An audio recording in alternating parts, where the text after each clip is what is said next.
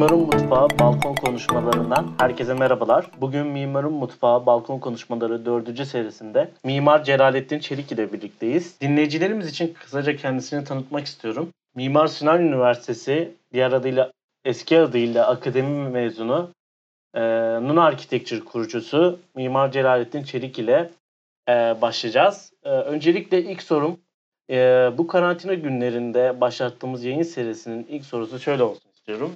Siz evde nasıl vakit geçiriyorsunuz? Evin mimarın hayatında önemi nedir?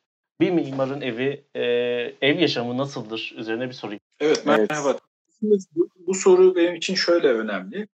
Birincisi bu ev konusu dert edindiğimiz ve sesini duyurmaya çalıştığımız, üstünde düşünmeye çalıştığımız bir konuydu benim için. Ve bunu e, düşünmek, bunu masaya yatırmak için Halil İbrahim Düzenli ile beraber yakın dostum Bununla beraber Bilim ve Sanat Vakfı'nda Sanat Araştırmaları Merkezi'nde e, Şehir Üniversitesi'nin Mimarlık ve Tasarım Fakültesi ile ortak bir konuşmalar serisi düzenledik biz. Bu e, iki seneyi aştı, devam ediyor. Bu sal, salgına kadar da devam ediyordu. Bu serinin ismi Ev ve Mimari'ydi. Biz ev ve mimaride her ay inşa edilmiş bir evi mimarıyla, doğrudan müellifiyle davet edip e, konuştuk. Hem o inşa edilmiş ev üzerine konuşmuş, konuştuk hem de bundan hareketle ev fikri üzerine, o mimarın ev düşüncesi üzerine e, bir birikim oluşturmaya çalıştık. Ama işin ilginç tarafı 16-17 oturum yapmıştık şimdiye kadar, ayda bir olmak üzere. E, her ay hangi mimarı, hangi evini e, davet edelim diye Halil İbrahim ile beraber saatler süren tartışmalar yaptık. E, çünkü aradığımız yapılar öncelikle bu genel geçer, bu seri üretimde olan konutlar değildi. Bunlardaki problemleri zaten aslında ortaya çıkartmak. Gel gelelim aradığımız yapılar çok ünik, çok tekil, e, çok sıra dışı yapılar da değildi.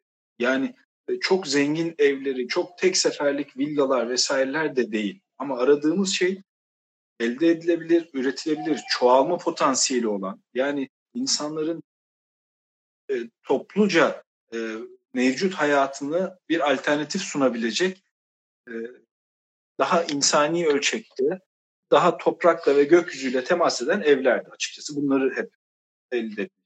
Ve bunları seçmek o kadar zordu ki biz saatlerce tartıştık. Halil Ama gel gelelim bugün e, yaşadığımız zamanda herkesin evde hayatlarını geçirmek zorunda olduğu bir dönemde daha doğrusu imkanı olanların yani dışarıda olmak zorunda olan da birçok insan var ama evde kalmak zorunda olan insanların kendi evlerinde yaşadıkları problemleri aslında ben zaten görüyordum. Yani benim için bir sürpriz olmadı. Sadece ya biz bu kadar bunu zaten konuşuyorduk işte yeni herkes bunu artık herhalde anlamıştır noktasında bir duygu içindeyim. Ee, ve işin acı tarafı şu, ilk başta hani bu salgın Türkiye'ye henüz gelmeden önce İtalya'daki videoları falan görüyorduk. İnsanlar işte balkonlarda, pencerelerde birbirleriyle etkileşim kurmaya çalışıyorlar. Müzikler, şarkılar, marşlar söylüyorlar falan.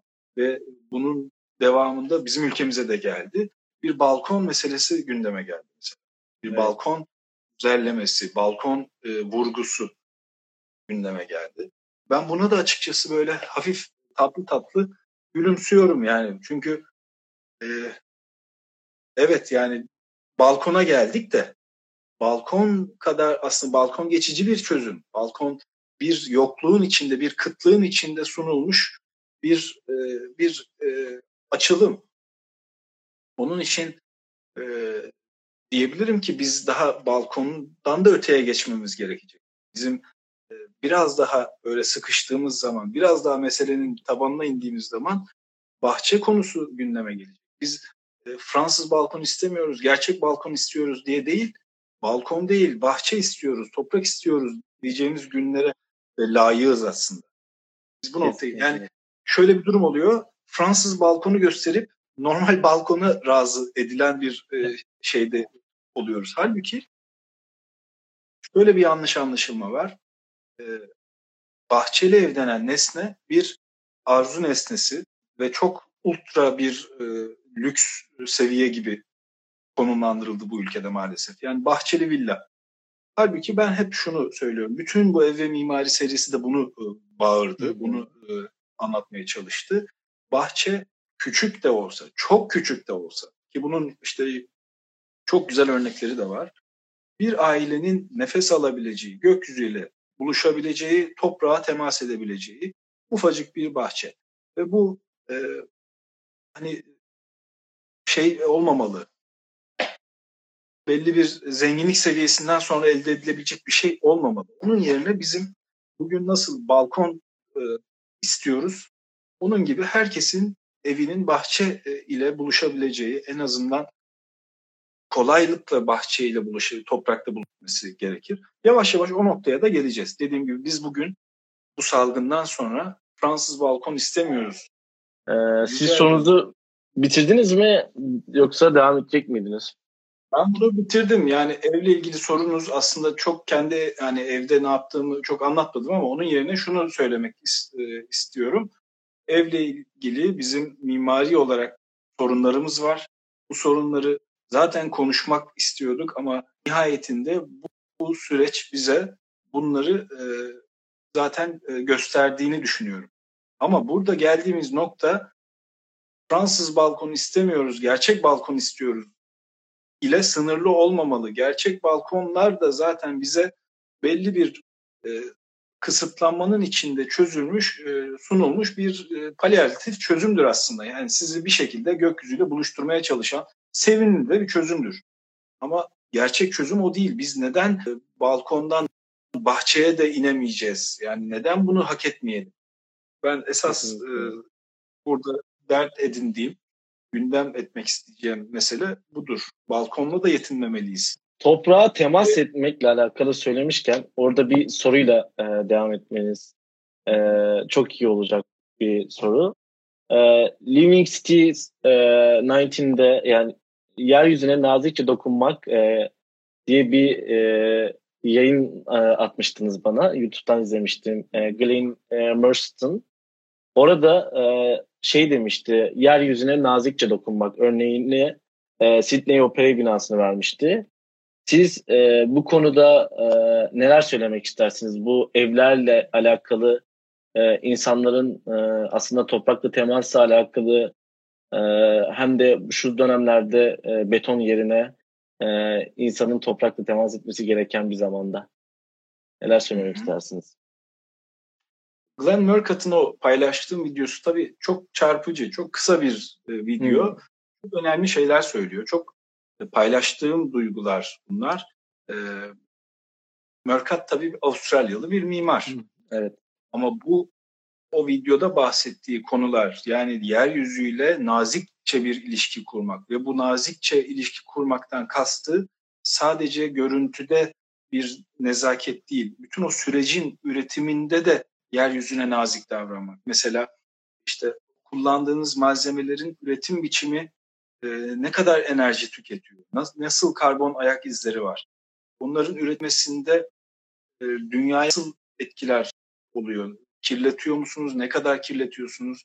Ve bu kullandığınız malzeme bir yapıya dönüştürdünüz mesela bunu. Ömrünü tamamladıktan sonra bir atığa mı dönüşüyor? Geri tekrar kullanılabiliyor mu? Hayatiyetini devam ettirebiliyor mu? Glenn Murcutt bunları müthiş şekilde e, nezaketle, evet. hassasiyet fark etmiş ve ifade etmiş. Ama kendi konuşmasında da duyuyoruz ki bu hassasiyeti aborijin bilgeliği ile e, karşılaştıktan sonra gelişti. O topraklarda hani asırlardır devam eden bir aborijin kültürü var. Ve bütün kadim kültürler gibi aborijin kültürü de tabiatla, dünyayla ilişki kurmanın en e, bilge yollarını asırlar içinde elde etmiş bir kültür. Afrika kültürlerinde de böyle, Asya kültürlerinde de, kadim e, Yunan'da da böyle, aborijinlerde de böyle, bu topraklarda da böyle. Bizim bugün dünyanın neresinde olursa olsun bu asırların tarihi tecrübesiyle şekillenmiş kültürlerin bilgeliğine ihtiyacımız var. Bunlar bizim yok sayamayacağımız, sırtımızı dönemeyeceğimiz bilgelikler. Mörkat'ta o aborjin kültürüyle tanışıp onların e, işte iklimle, rüzgarla, tabiatla, malzemeyle, dünyayla kurduğu ilişkiyi çok güzel kavramış ve bunu kendi diliyle aksiyona döken bir mimar. O videoyu onun için etkileyici buldum. Hatta e, tercüme evet. Altyazılı olarak böyle Hı-hı. izleyebilirsiniz genç arkadaşlar diye. Bence böyle bir başlangıç dersi gibi sözler bunlar.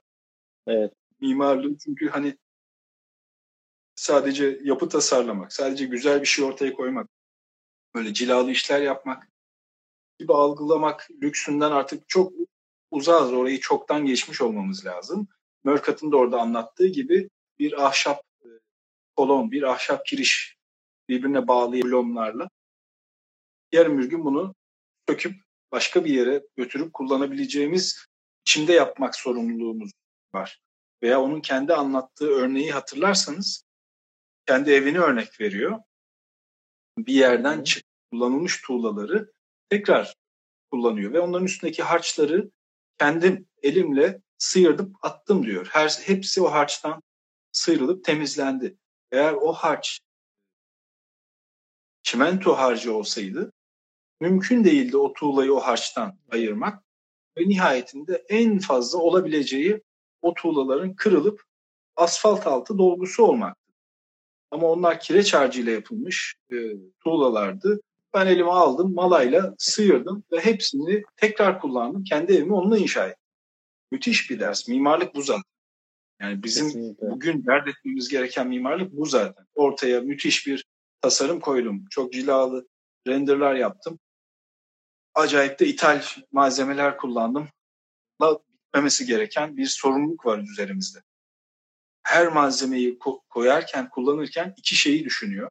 Mörkat ve ders olması gerekir. Birincisi bu malzeme üretilmek için bu dünyanın ne kadar suyunu, ne kadar enerjisini kullandı, kaç insanlı, neler yaptı bunun için, bu malzemeyi buraya getirmek için ne kadar petrol yakıldı, ne kadar enerji harcandı, güç harcandı. Birincisi bunu düşünmek zorunda. İkincisi ben bu malzemeyi bu yapıda bir koyacağım. Bundan sonra bu malzeme ne olacak? Çöp mü olacak yoksa hayatımı bir şekilde devam ettirebilecek mi? Ben bunu buraya kaç yıllığına koyuyorum? Burada ne kadar dayanacak bu? Ve ömrü bittikten sonra, bu binanın ömrü bittikten sonra bu malzeme ne olacak? Geri döndürüş, dönüştürülemez bir çöp mü olacak? Hatta onun çöpünü atmak için bile enerji mi harcayacağız? Yoksa bir şekilde dönüşüp başka bir yerde hayatına devam edebilecek. Bence çok Kesinlikle. temel mimari bir sorun. Bu bir e, sorun aslında e, beraberinde son e, 30 yılda sürdürülebilirlik e, kavramını gün yüzüne getirdi. E, siz e, sürdürülebilirlik üzerine e, şu anki yaptığınız yapıları değerlendirdiğinizde e, bu kavrama ne kadar e, uyum sağladığını düşünüyorsunuz? Ya da ne kadar benimseyerek yapı tasarlıyorsunuz? E, yani tabii ki iyi niyetli yaklaşmak lazım ama şöyle bir gerçeklikle de karşı karşıyayız. Sürdürülebilirlik de, yeşil yapı tasarımı da, enerji verimliliği de bunlar bugün hani çok revaçta olan kavramlar. Ama bunlar bir bir e, çerçevede şöyle bir şeye dönüşebiliyorlar. Modern mimarlığın zaten işlemekte olduğu birçok suçu e, bu kavramları parlatarak ve bunları böyle e, bunların PR'ını yaparak bazen meşrulaştırma çabasına da gittiğini görüyoruz. Ben şöyle düşünüyorum. Mümkünse bu kavramları reklam olmuş yani sloganlaşmış bu tarz kavramları belki de kullanmamaya çalışmaktan bile yanayım.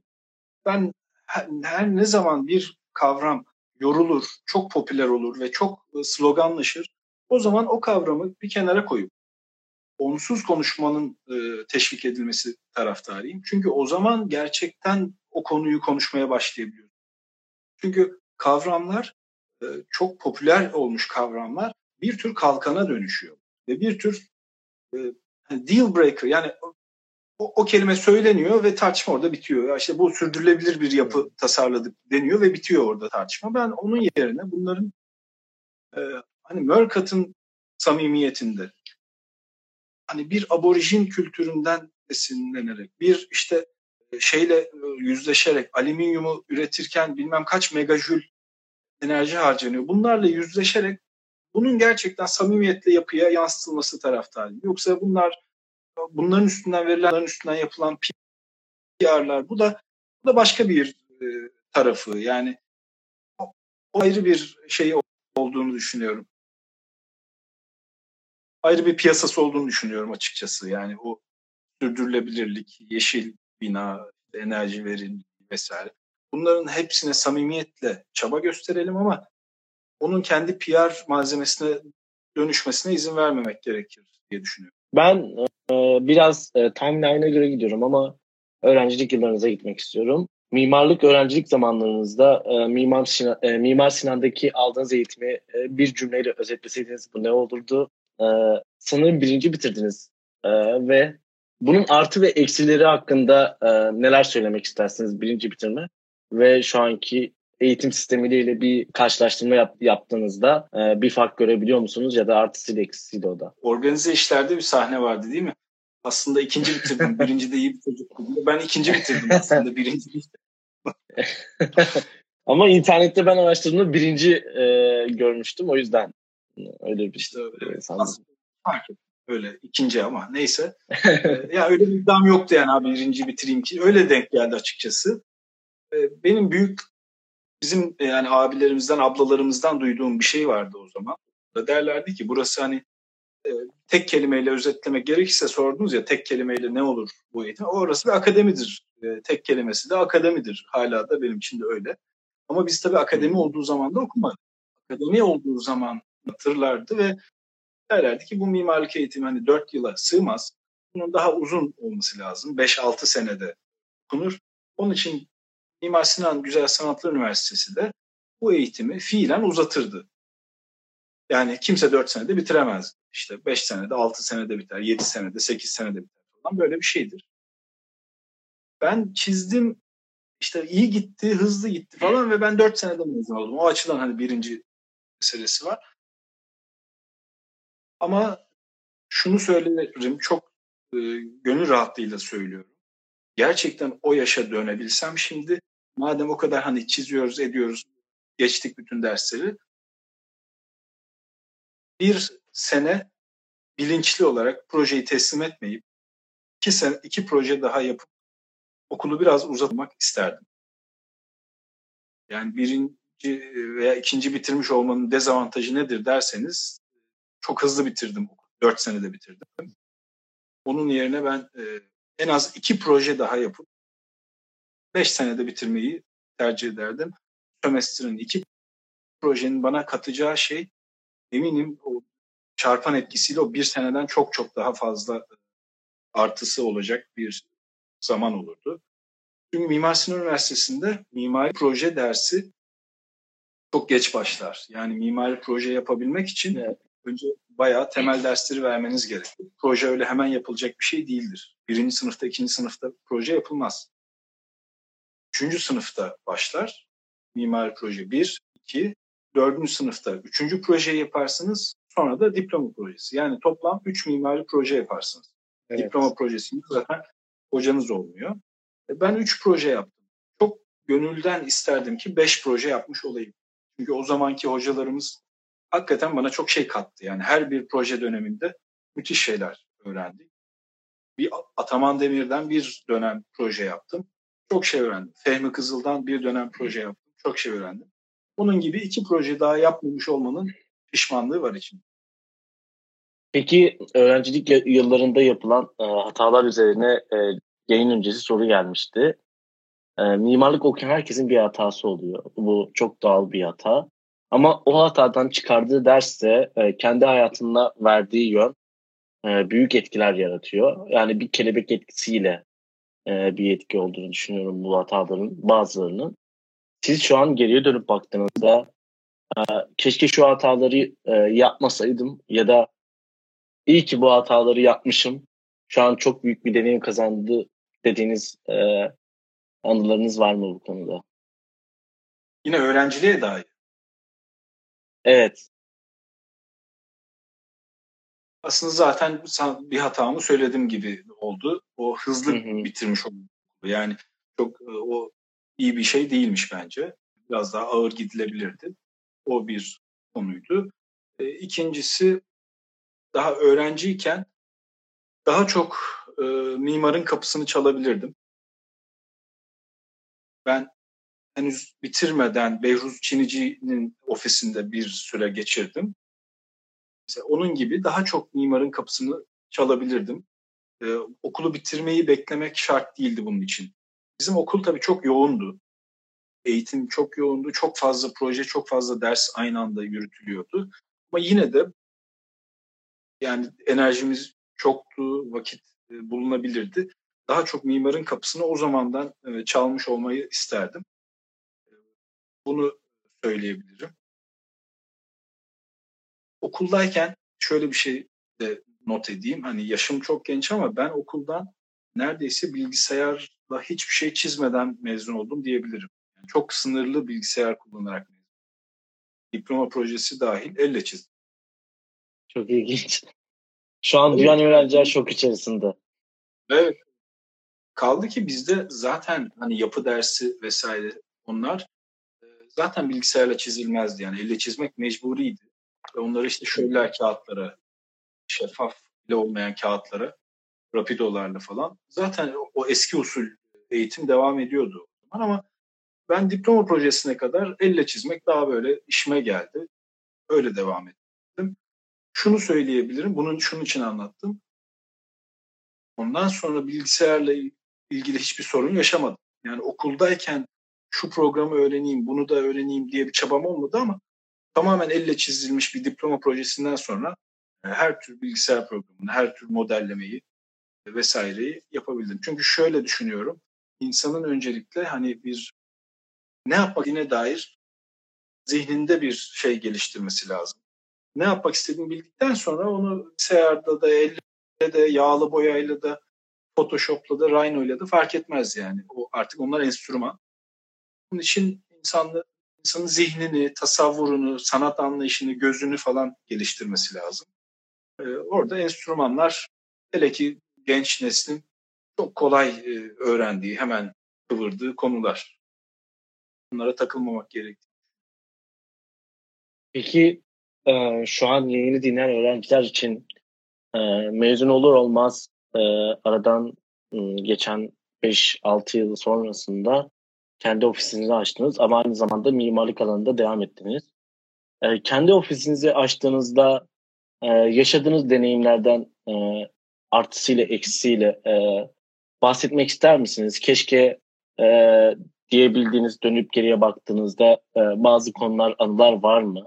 Çünkü şu an her öğrencinin mezun olduğunda e, kendi ofisini açma hayali var çok doğal olarak kendi tasarımlarını yapma isteği var. Ee, sizce e, onlara e, bunun artısını ve e, e, eksisinin neler olabileceği üzerine e, kendi deneyimlerinizden bahsetmek ister misiniz? E, ve buna ek olarak da şöyle bir şey daha sorayım çünkü yayın esnasında da geldi. Ben mezun olduktan sonra kendi ofisimi hemen açmalı mıyım mezun olduktan sonra ya da e, bir ofiste bir deneyim, bir tecrübe kazandıktan sonra mı açmalıyım? E, bu konu hakkında e, neler söylemek istersiniz? O, o konu hakkında önerinizi almak isteriz. Bu konuda ben biraz şeyim, e, yani okuldan mezun olmuş olmak mimar e, ünvanını insana veriyor ama mimarlık yapmak çok daha uzak yani benim için. Çok arada bir fark olduğunu düşünüyorum. Ben mezun olduktan sonra e, elbette ki bir gün kendi işimi yapmak istiyordum ama hiç bu konuda ne acele ettim ne de bir takvimim vardı açıkçası. Yani takvim koymadan çalıştım. Ama bir ofiste çalışıp birçok proje gördüm. Ki o, o tecrübelerim arasında yurt dışı falan da çok yer aldı. Birçok proje gördüm. Birçok işte mühendislerle, işverenlerle, efendim birçok idarelerle, aktörlerle hep iş yaptım ve beni çalıştığım ofiste bir zaman sonra beraber iş yaptığımız işverenler de dahil herkes beni ofisin ortağı zannediyordu. Uzun zamanda böyle oldu. Ve ben çok doğal gelişimini tamamladıktan sonra artık e, hani meyve olgunlaşıp böyle dalda duramaz hale geldikten sonra kendi ofisimi oluşturdum. Ve kendi ofisimi oluşturduktan sonra bile hani ağzım dolu dolu ben mimarım demeye hep çekindim. Hala da çekinirim yani 40 yaşındayım. Daha da biraz daha yolu var. Yani mimarlık öyle hemen e, en azından benim anlayışımda, benim ölçülerimde böyle hemen hazmedilecek, hemen yapılacak bir konu değil. Çok görgü, çok yapma etme istiyor. E, kaç yapı yaptık ki yani totalde? Kendi tasarladığım yapıların da hani bu 40 yaş o açıdan biraz ilginçtir. Hani artık yaptığın şeylerin yavaş yavaş ortaya çıktığı bir yaş. Ondan önce çok çizdik ama her yaptığın, her çizdiğiniz yapılmıyor. Her çizdiğiniz inşa edilmiyor. Çok kolay bir şey değil. Onun için artık böyle biraz daha yapmamız lazım ki ondan sonra ben ağzım dolu dolu mimarım falan diyebileyim. Özellikle kendi ofisini açmak için üç tane konu var. Bu üç konuyu herkesin kendi kendi kendine sorması lazım. Birincisi e, kendi ofisini açsan o işi yapabilecek donanımın var mı? Yani teknik olarak, mesleki olarak, e, işte diğer disiplinlerle ilişki olarak, paranın yönetimi, malzeme bilgisi, sektör bilgisi vesaire. Yani mimarlığın bu teknik kısmına hakim misin ve bunu yapabilir misin? Bir kere bunun sorusunu sor kendine. Ondan sonra bu yetmiyor. Bu birinci soruydu. İkinci soru e, bir işi yapabilecek müsaitliğin var mı? Yani e, evet biliyorsun donanımın var ama e, işte belki ekonomik durumun müsait belki zamanın müsait değil, yerin müsait değil vesaire. Yani bir bunu yapabilecek müsaitliğin, availability'in var mı yani? Buna bakmayın. O da varsa üçüncü soru geliyor. Bu üçüncü soru da önemlidir. Bu ikisini olumlu cevapladın. Üçüncü soru da şudur. Peki bunlardan karşı tarafın sana iş getirecek insanın haberi var mı? Bu da çok önemli bir soru. Yani Kesinlikle. çok büyük bir mesleki donanıma sahipsin. Müthiş şeyler yapabilecek enerjin, bilgin, her şeyin var. Yapabilecek müsaitliğin. gibi. Evet, müsaitliğin de var. Bir ayak bağın yok. Yapabileceksin yani. Dinçsin her şeyin ama bundan kimsenin haberi yok. Bu da bir sorundur yani. Bu üçüne de olumlu cevap bulduk, bulmadıktan sonra bu işe kimsenin kalkışmaması taraftarıyım. En azından ben hakka, hakka, hakkını vererek mimarlık yapmak istiyorum diyen biri buna e, bu üçünü de doğru cevaplamadan kalkışmamalı. Ha, mezun olduktan sonra birçok arkadaşın iş getirme potansiyeli olabilir mesela.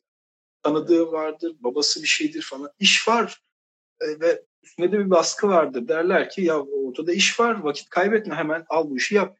İşi al, almak önemlidir. İşi yaptırırsın. Böyle bir anlayış da vardır e, mimarlık camiasında.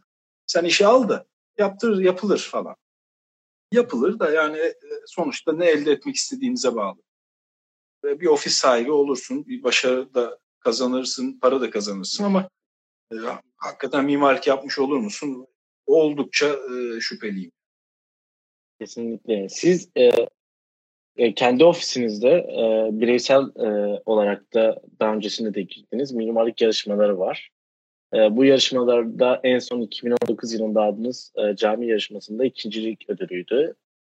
E, yeni kurulmuş mimarlık ofislerine, e, şu an evden çalışan mimarlara e, bu yarışmaların önemi hakkında neler söylemek istersiniz? E, ve şu an e, şöyle düşünülebiliyor da öğrencilik zamanlarında değil ama mezun olduktan sonra katılmalıyım. E, önemi daha çok yaygın ama öğrencilik zamanlarındaki yarışmalar da çok önemli. E, siz bu konu hakkında neler söylemek istersiniz? Nasıl bir şey o? Öğrencilik zamanında katılmamalıyım diye bir şey mi var? Anlayış mı var? Şöyle, öğrencilik zamanlarında e, mimarlığın yoğunluğuyla e, vakit ayırmada ikinci planda kalınıyor. Ama mezun olduktan sonra ofislerin en büyük önemi yarışmalar oluyor. E, kendini gösterme, e, mimarlık e, sisteminde kendini tanıtabilme üzerine. Ama öğrencilik zamanlar, e, zamanlarında yapılan yarışmalar bence referans olarak da çok anlamlı oluyor.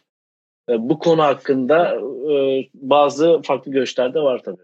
Tabii yarışmanın tabii insana kattığı çok şey var. Öğrencilikte de özellikle şunu katıyor. Bir konuyu ciddiyetle ele alıyorsunuz, kafa yoruyorsunuz ve onu belli bir formatta istenen şartnameyi yerine getirecek biçimde hazırlayıp teslim ediyorsunuz. Bir şekil şartında yerine getiriyorsunuz. Bu, bu zaten güzel bir disiplin, elde edilmesi gereken bir disiplin. Ve sonucunda sonuçlar açıklandıktan sonra aynı konuya kafa yormuş birçok başka zihnin ne ürettiğini görüyorsunuz ve onun üstünde tartışıyorsunuz, raporları okuyorsunuz, itirazlar yapıyorsunuz, yorumlar yazılıyor vesaire. Böylelikle bir konuyu etraflıca hem ele almış olma fırsatınız oluyor üstüne düşünme hem de başka zihinler burada ne yapmış bununla karşılaşıyoruz. Bu çok büyük bir açılım bence. Bir konuya ciddiyetle yaklaşma, onu etraflıca ele alma yeteneği katar. Ve bir yandan da bir şekilde hani mimarlık dünyasına dahil olmanın en en geçerli yolu açıkçası şu anda. Mezun olduktan sonra biz çok hani yarışma kovalayan, çok yarışmacı bir ofis değiliz. Biz e, birkaç davetli yarışma, birkaç ilgimizi çeken yarışma onlara girdik. 7 iklim 7 bölge mahalle tasarım yarışması vardı. Bizim zaten konut, ev, mahalle fikri vardı üstünde düşündüğümüz. Ona e, katıldık. E, bir, bir grup genç arkadaşla. Cami tasarım yarışmasına girdik. Eyüp Kent Meydanı tasarım yarışması vardı. Davetli bir yarışma. Ona girdik. Böyle konular. E, bunların hepsinden biz çok verimli sonuçlarla ayrıldık. Jüriyi beğenmediğimiz yarışmalarda da, ödül aldığımız halde jüriyle böyle hiç anlaşamadığımız yarışmalarda da birçok şey öğrendim hiçbir derece alamadığımız yarışmalarda da birçok şey öğrendik. Ee, Türkiye'de yarışma meselesinin kendi içinde çok sorunları vardır. Bunlarla e, bunlar genç bir mimarı canını da sıkabilir ama bence şu anda ona takılmanın yeri ve zamanı değil. Yani e, o, o yarışmalardan soğumak için bir sebep değil yani. Birçok yarışmalar e, açılıyor güzel yarışmalar daha da açılacak herhalde. Bunlara bence ilgisini çeken e, konulara her mimarın girmeye çalışması lazım. E, bir tek şu var, yarışmalar hepsi genel katılım açık olduğu zaman şöyle bir evet, şey oluyor. Hani bir şey önelemeli, davetli yarışmalar bence çok makul. Çünkü bir konuya 200-300 projenin hazırlanıp gönderilmesi çok büyük bir emek, çok büyük bir zaman, çok büyük bir zihin e, eforu istiyor. Bazı yarışmalardan sonra ben üzülüyorum. Bir bakıyorum 200-300 proje gelmiş neredeyse. Ya bunların hepsi birkaç zihnin böyle suyunu sıkarcasına düşündüğü, emek vakit hayır ayırdığı bir süreçten geçiyor. Herkesin de aslında o kadar rahatlığı da yok. Yani bir ay e, kapanayım da yarışma çizeyim. Ya bunun maddi geti şeyi de var, yükü de var, zaman yükü de var. Bazen ona üzülüyorum açıkçası. Yani çok fazla bir çok lüks geliyor bana. O kadar zihin buna emek veriyor. Onun için bu hani ön elemeli veya davetli yarışmalar da artmalı diye düşünüyorum. Peki hocam e, şu an e, timeline'ın sonunu öğrencilere ayarladım ama süremiz kısıtlı olduğu için e, bazı yayından gelen soru cevap bölümü yapacağız. Ben soruları e, size e, ekrandan göstereceğim. Siz onlara e, mümkün olduğunca e, kısa cevaplar verebilirsiniz. E, o yüzden e, süreyi de e, iyi değerlendirmiş oluruz. Onun dışında benim iki sorum kaldı. Birincisi mimarlık öğrencilerine şu zamanlarda önerebileceğiniz bir kitap, bir e, film bunlar olabilir. E, filmler gibi, kitaplar gibi. E, bir de aynı zamanda şöyle bir sorum daha var. Her konuma sorduğum bir soru. Ee, şu an bizi dinleyen yaş ortalaması 25-30 civarında ve bunlar yeni mezun şu an öğrenci olan da kişiler de var. Ee, 20 yaşına dönmüş olsaydınız üniversiteye yeni başlamış yaşınızda neyi farklı yapardınız ve neden diye. Ee, bu soruyla devam edip e, bitirdiğiniz zaman yayından gelen soruları soracağım. Konuştuğumuz konularla bağlantılı olan sorular varsa eğer onları da size e, cevabınızın içerisinde yönelteceğim. E, Şimdi diğer sorulara başlayabiliriz. bir kitap diyorsanız farklı açılımlar olması için yani mimarlık hep başka konularla iç içe ve onlardan besleniyor olduğu için şeyi tavsiye edeyim. Gören Göz için Fikret Mualla kitabı. Abidin Dino'nun. Dino müthiş bir ressam, müthiş bir yani hayran olduğum bir adam. O başka bir ressamı yazıyor. Çok çok zevkle okunacak bir kitap. Tavsiye ederim. 20 yaşına dönsem ya neyi farklı yapardım? Aslında epey öyle şeyler söylemiş oldum konuşurken ama e, valla neyi farklı yaparsam bugün başka bir şeye e, varırdı onun sonu. Çok da kestiremiyorum. Yani her şey bir şekilde olması gerekene doğru diyor. Böyle, böylesi güzel işte. Ne yaptıysak. Paralel evrende ne oluyor bilmiyorum açıkçası. Çok da bilemiyorum yani. Hocam Mimarın Mutfağı e, podcast kanalı e, olarak başladı ama e, şu anda canlı yayınlarla mimarlık öğrencilerinin mimarlık belleğini daha canlı tutma üzerine çalışmalar yapıyoruz. Bu yayınlarımız kayıt altına alınacak. E, kayıt altına alınan yayınlarımız e, podcast kanalında da yayınlanacak. Buradan onun e, duyurusunu da yapayım. E, bazı yerlerde kesilmeler oldu. Onlar e, tekrardan telafi edilebilir e, ses kayıtlarıyla. E, onun dışında şimdi sizinle soru cevap yapacağım. Ben e, soru gelen soruları ekrana göndereceğim. Siz oradan okuyup e, kısa cevaplar e, olarak verirseniz her soruya cevap vermiş oluruz. Şu an ilk soruyu gönderdim ekrana. E, Fatma Nur e, sormuş. Okumaktan en çok zevk aldığınız yazar ve kitabı hangisidir? Mesut Cemil'in Tamburi Cemil'in Hayatı kitabı. Ee, diğer bir soru. Bazı soruları yayın esnasında cevapladık. Kendi mimari tarzınızı e, nasıl tanımlarsınız? Kevser Hanım galiba sormuş. Yani tarz hani çok tarz sahibi miyim bilmiyorum ama mimarlık yaparken nelere dikkat etmeye çalışıyorsunuz diye sorarsan e, bizden önce yapılmış edilmişlerden öğrenecek çok şey olduğunu ve onların içinden bir yeni söyleyiş çıkarabileceğimizi düşünüyorum. İçinde bulunduğu mimari zenginlikler ve sizi her seferinde incelerken içinde kaybolmanıza neden olan e, şehir hangi şehir diye sorulmuş. Bu sorunun cevabına şimdi cevap vereceğim. Çok kişi aa diyecek de İstanbul'dur bu benim için. Yani her şeye rağmen İstanbul'dur. Çünkü vazgeçemeyeceğim o kadar çok şey var ki bütün olumsuzluklarıyla beraber evet öyle ama onlara rağmen İstanbul'dur. Diğer bir sorum hocam. Şöyle gönderiyorum ekrana. Ebrar sormuş. Keşke yapmasaydım veya şöyle yapsam daha iyi olurdu dediğiniz mesleki deneyimler nelerdir diye. Bunu da e, yayın esnasında cevap verdik ama yine cevaplarsınız diye düşünüyorum. Olsun. Buna şöyle madem dönmüş olalım. Mesela ben kendi ofisimi yürütürken bir hata yaptım ve o hatadan dolayı çok haksız şekilde ödememen gereken bir vergi ödedim zaman. Ama bu benim bir daha o hatayı yapmamama sebep olacak tek tecrübeydi. Ben o hatayı bir gün bir yerde yapacaktım. Onu ne kadar erken yaptıysam benim için o kar. Onun için ben geriye dönüp de keşke o gün o faturaların tarihlerini şöyle düzgün yapsaydım demiyorum. Çünkü ben o gün o hatayı yapmasaydım başka bir zaman yapacaktım.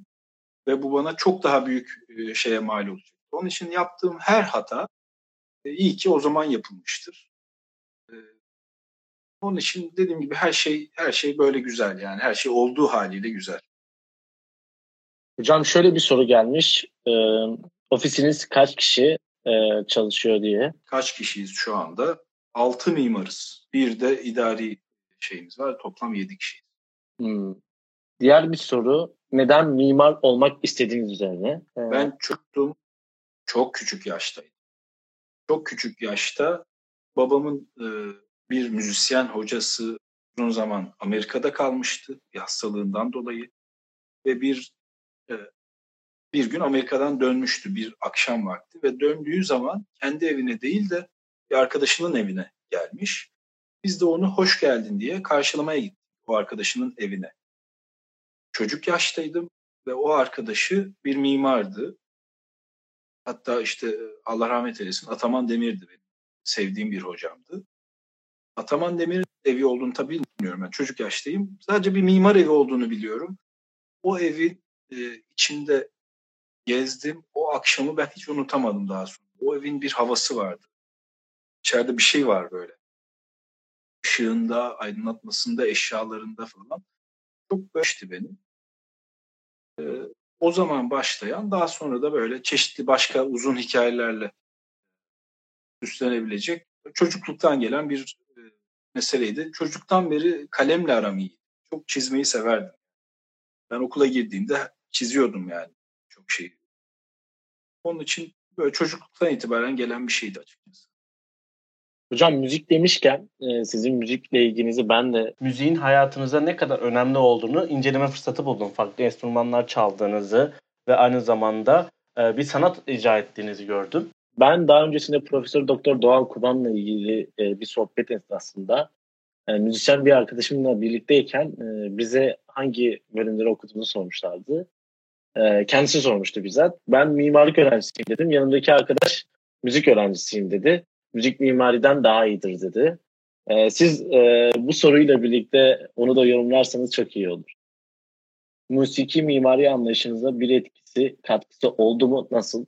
İsmim Zeynep. Müzik benim e, subjektif algılayışımda sanatların en soyutu olduğu için yani maddeyle olan ilişkisi en e, soyut olan sanat. Titreşimlerden ibaret seslerden ibaret.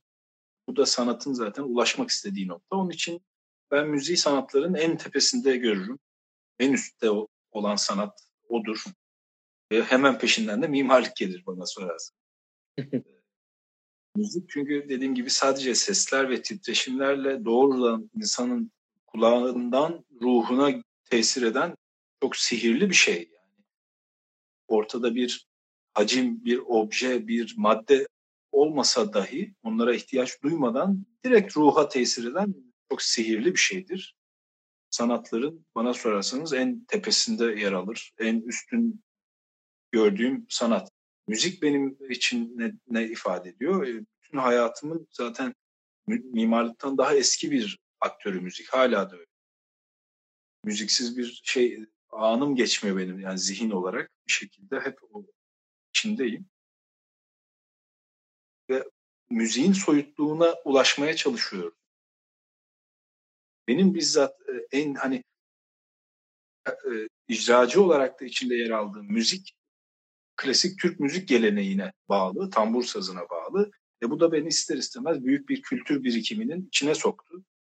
Başka e, kültürün müzik kapısından alanlarıyla tanışmama sebep oldu. Bu da mimarimi etkiliyordur tabii. Şiiriyle, diğer sanatlarıyla, her şeyiyle o kültür birikiminin bir, bir kapısı. Son bir e, soru almak istiyorum hocam. E, bu soru da kısa bir soru olması için şu an müzik demişken son bir soru olarak alıyorum şu an. Batı müziğini sever misiniz diye bir soru gelmiş bu konu hakkında da. Ben ciddi müzikleri çok severim. Batı müziği bunun içinde çok ciddi tabii bir yer tutuyor.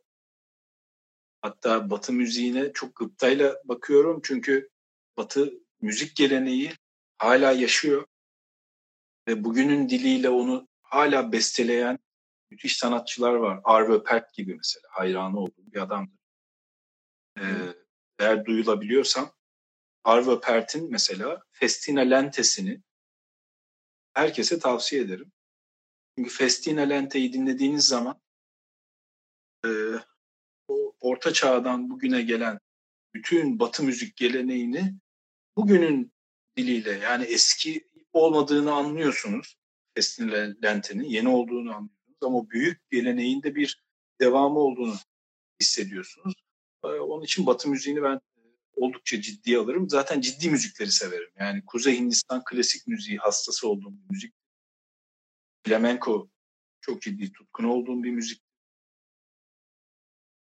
İran Azeri müzikleri ve Batı müziği ve bizim coğrafyamızın müziği bunların hepsinin ortak özelliği klasik derecesinde ciddi olan müzikler ve ciddiyet taşıyan klasik olan her şeye merakım var.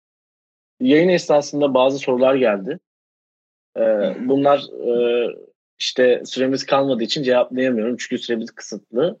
Ee, size e, so- soramıyorum kendileri Instagram üzerinden e, size e, soruları sorması olur mu diye soru sormuştum. Ha, olur. Olur. İyi olmasın. Tamamdır. Yani şimdiden kusura bakmayın bazı soruları e, mümkün olduğunca seçerek cevapladık ama çokça soru var. E, çok büyük bir ilgi gösteriyorsunuz. Hocama e, kendi Instagram adresinden e, sorabilirsiniz. E, sizin son olarak eklemek istedikleriniz bir şey var mı hocam? Ee, yok teşekkür ederim. Herkese çok selam. Bugün Mimarın Mutfağı'nda Mimar Celalettin Çelik ile birlikteydik. Başka bir Mimarın Mutfağı'nda görüşmek üzere. Hoşçakalın, sağlıcakla kalın.